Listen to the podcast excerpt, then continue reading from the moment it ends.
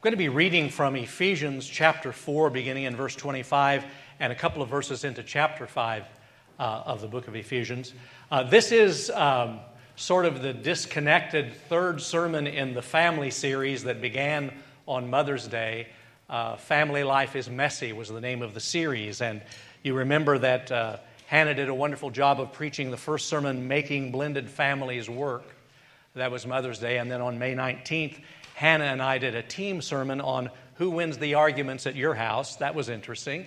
Uh, and then uh, this sermon, uh, the art of miscommunication, dealing with family life, family life being messy, was supposed to have been preached May twenty-sixth. But then Big Bertha came on May twenty-second. Uh, they name hurricanes. We should have the right to name tornadoes. I've named this tornado Big Bertha. Uh, and Big Bertha came, and uh, we felt led to preach a different theme. And uh, so we are back to this final sermon in the series as we think about the messiness of family life and God's instruction, not just for the home, but for every kind of relationship. So I'm going to read from Ephesians chapter four, beginning in verse twenty-five, and uh, into chapter five, verses one and two. And I invite you, if you're able, to stand as God's word comes among us and follow along silently as, as uh, we hear Scripture. So then, putting away falsehood, let all of us speak the truth to our neighbors, for we are members of one another. Be angry, but do not sin. Do not let the sun go down on your anger, and do not make room for the devil. Thieves must give up stealing, rather let them labor and work honestly with their own hands, so as to make something to share, to have something to share with the needy. Let no evil talk come out of your mouths, but only what is useful for building up, as there is need, so that your words may give grace to those who hear. And do not grieve the Holy Spirit of God, with which you were marked with a seal for the day of redemption. Put away from you all bitterness and wrath and anger and wrangling and slander, together with all malice, and be kind to one another, tender-hearted, forgiving one another as God in Christ has forgiven you. Therefore, be imitators of God as beloved children, and live in love as Christ loved us and gave himself, himself up for us, a fragrant offering and sacrifice to God. The word of God for the people of God. Thanks be to God. You may be seated.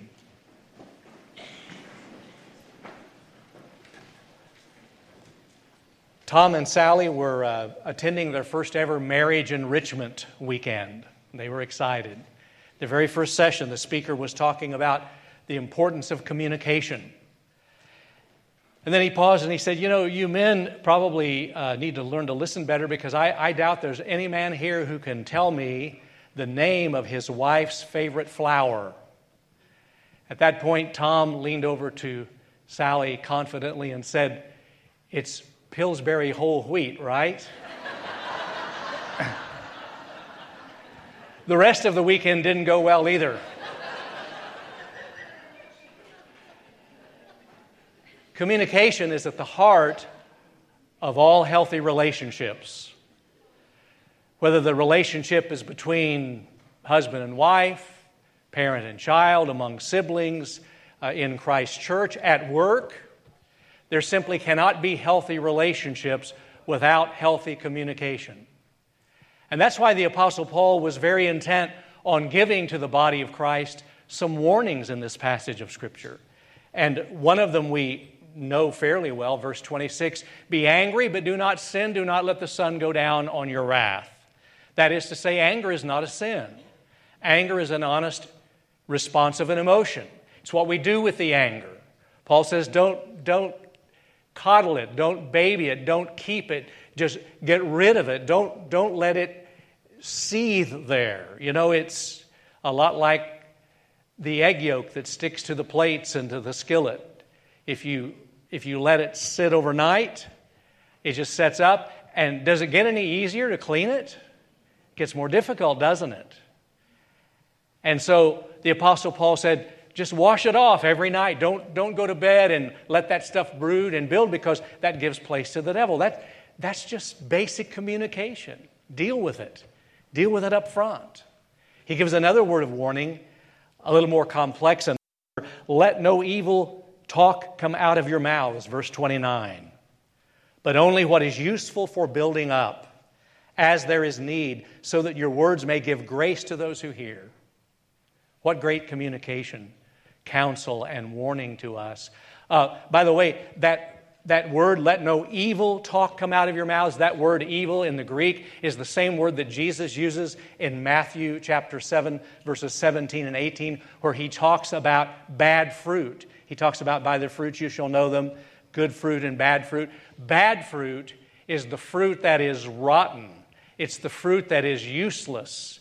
It's the fruit that is... that stinks. And so Paul says there are words that are rotten. There are words that are useless. They don't serve a purpose. And they stink. They stink up relationships. We have to remember, in a culture that is just awash in all kinds of online communication, that whether in person or online, words matter. Words take on life. You know, when I was a little boy, um, and I would come home from school and my feelings hurt because somebody on the school bus or somebody at school said something that hurt my feelings, Mom would say, "Sticks and stones may break my bones, but words will never hurt me." My mom was right on almost everything, but Mom was wrong about that. Because there were times when I could have wished that somebody had hit me with a stick and it would have hurt less than that word hurt. Amen. Words matter. Words take on life. And the Apostle Paul knew that words have a way of infecting and destroying relationships or blessing and building relationships. Uh, there are three questions I'd like for you to ask when you deal with that, that verse. Uh, do my words build up others or tear them down? That's what Paul is saying. He's saying, let no evil talk come out of your mouths, but only what is useful for building up. So ask yourself this question before you speak. Do these words build up or do they tear down? Do they strengthen or do they destroy? There's a book that the pastors and I use for premarital counseling, uh, and... Uh, the authors talk about a distinction between um, complaining and criticizing. They're thinking particularly about a, a married couple, but it can be in any relationship. The difference between complaint and criticism. Complaint is that more measured uh, response to a person that deals with that person's action or behavior. And complaint uses I language. I felt uncomfortable when you did this, or I feel disrespected when you say that. That's a complaint about a specific thing, and it uses I language. But instead of complaint, the more dangerous and deadly that people often live in is the criticism, because criticism attacks the person, attacks the character, attacks the very worth of that other person, and it uses you language. Uh, it's the language of ac- accusation. It's the language of blaming. It's the language of attacking. You make me sick. You're not worthy to be in this church because of X, Y, and Z. It attacks the worth and the value of the other person. So the first question to ask is, do those words of mine build up? Second question is, do my words meet a specific particular need? You know, something can be true and it still doesn't have to be said. Uh, there was a wise lady early in my ministry. Her name was Mary. And uh, I remember we were talking about this passage of Scripture and the whole concept of relationships. And she said, I have a simple motto, always tell the truth, but don't be always telling it. Right? Isn't that, hey, Tony, you got that one, didn't you, buddy? You're with me, aren't you? They, they always telling the truth, but don't be always telling it. Because earlier in verse fifteen of chapter four, the Apostle Paul says, speak the truth in love. Some of us get the truth part better than the love part. And so is it is it necessary? Does it need to be spoken? And then the third one is, do my words connect people to God's smile? Do my words connect people to God's grace and God's blessing? Another way to say that is, do my words make it easier for people to believe that God loves them? Do my words make it easier for people to believe that they are people of worth and value, not based on what they can do or perform or not do, but based on simply that they are and they are loved by God, that God smiles on them and blesses them? And so Paul wraps up that particular section with with uh, uh, uh, verse thirty-one, and I've and I've. I'm going to put that on the screen from the Common English Bible, a, a relatively new translation. Put aside all bitterness, losing your temper, anger, shouting, slander. He just sort of wraps it all up. And here's an amazing thought. In all of this, he says that people are not the only ones hurt by destructive words. God's also hurt by our destructive words, because right after he talks about words that build up, he says, and don't grieve the Holy Spirit of God, which has been given to you. Isn't that interesting that the third person of the Trinity is timid and shy and doesn't want to hang around abusive language? That the third person of the Trinity, never forcing herself on anyone, hovers near where there is uh, harmony and where there are beautiful words and affirming and words of blessing. But the Holy Spirit is grieved. The Holy Spirit is wounded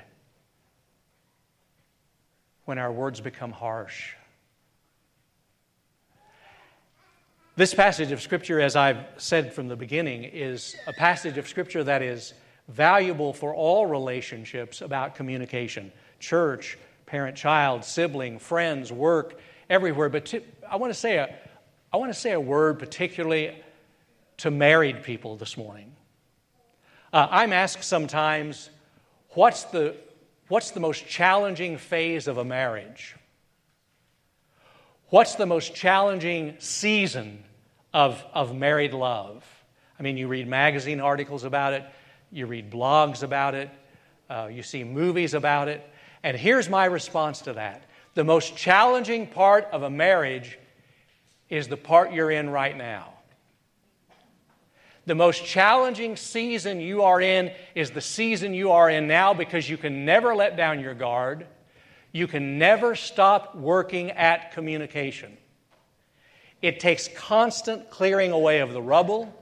It takes constant weeding of the garden. It takes constant recalibrating. And you can never coast and never say we've arrived, because as soon as you do, you stop communicating. Once upon a time, there was a couple who checked in for their week's vacation at this resort. Uh, they got all the paperwork done. They drove to their cottage following the map.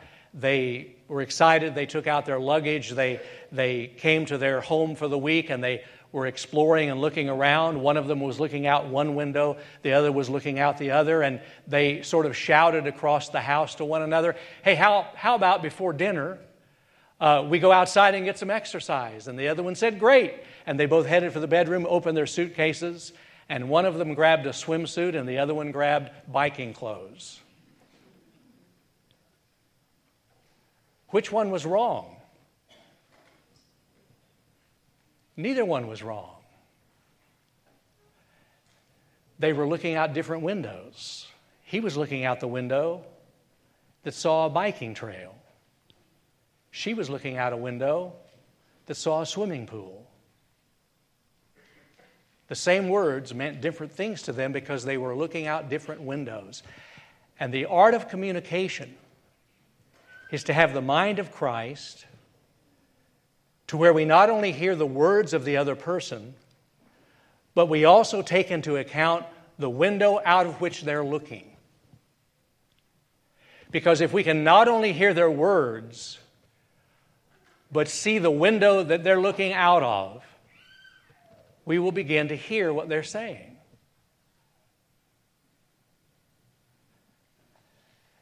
Now, the Apostle Paul makes it clear that Christ lived and died in order to communicate God to us. Isn't that what he says? He says, love one another as God in Christ has loved you, and live in love as Christ loved us and gave himself up for us. God is so passionate to clearly communicate with us that we are loved, that he is not some angry tyrant up in the sky, that he's not a God who expects us to earn our way to heaven, that he's a God who's willing to forgive when we repent. He's a God who loves us. He's a God full of grace and mercy. God is so passionate to communicate with us clearly that John's Gospel, chapter one, calls Jesus the Word. Jesus is called the Word. That's how passionate God is to communicate with us. And everything that Jesus was on earth and in his death on the cross and in his resurrection was to communicate clearly to us. And so here's the question.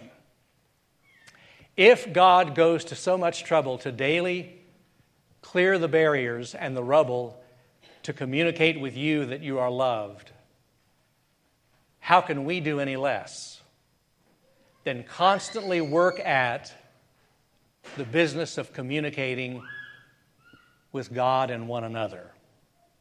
That's our calling. That's what it means to be Jesus' people,